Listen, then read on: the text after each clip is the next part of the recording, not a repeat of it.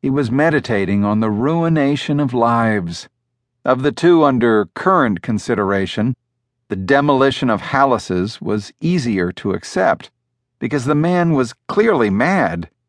If he had taken the stand at his trial and told this story, and in the same reasonable, how can you possibly doubt me tone of voice, Bradley felt sure Hallas would now be in one of the state's two maximum security mental institutions instead of awaiting sequential injections of sodium thiopental, pancuronium bromide, and potassium chloride, the lethal cocktail Needle Manor inmates called Goodnight Mother. But Hallas, most likely pushed over the edge of sanity by the loss of his own child, had gotten at least half a life. It had clearly been an unhappy one, beset by paranoid fantasies and delusions of persecution. But to bend an old aphorism, half a life was better than none. The little boy was a far sadder case. According to the state medical examiner, the child who had just happened to be on Barnum Boulevard at the wrong time had been no more than eight, and probably closer to six or seven. That wasn't a life, it was a prologue. McGregor led Hallas back, chained him to his chair, and asked how much longer they'd be. Because he didn't want any lunch. But I wouldn't mind having some. Not long, Bradley said. In truth, he only had one question, and when Hallas was seated once more, he asked it. Why you? Hallas raised his eyebrows. Beg pardon? This demon, I presume that's what you think he was, why did he pick you? Hallas smiled, but it was a mere stretching of the lips. That's rather naive, counselor. You might as well ask why one baby is born with a misshapen cornea, as Ronnie Gibson was, and the next 50 delivered in the same hospital are just fine.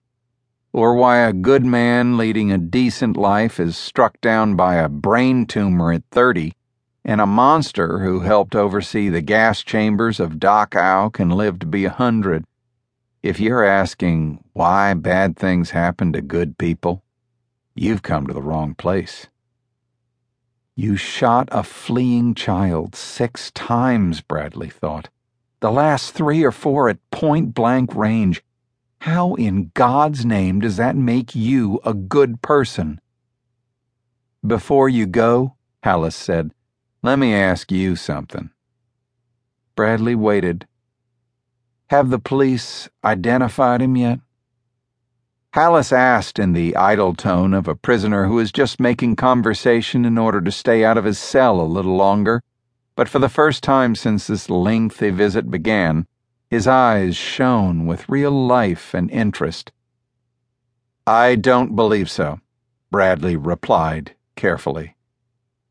In fact, he knew they hadn't. He had a source in the prosecutor's office who would have given him the child's name and background well before the newspapers got hold of it and published it, as they were, of course, eager to do. Unknown Boy Victim was a human interest story that had gone nationwide.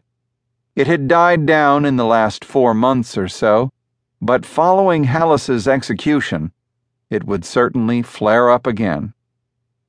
I'd tell you to think about that, Hallas said.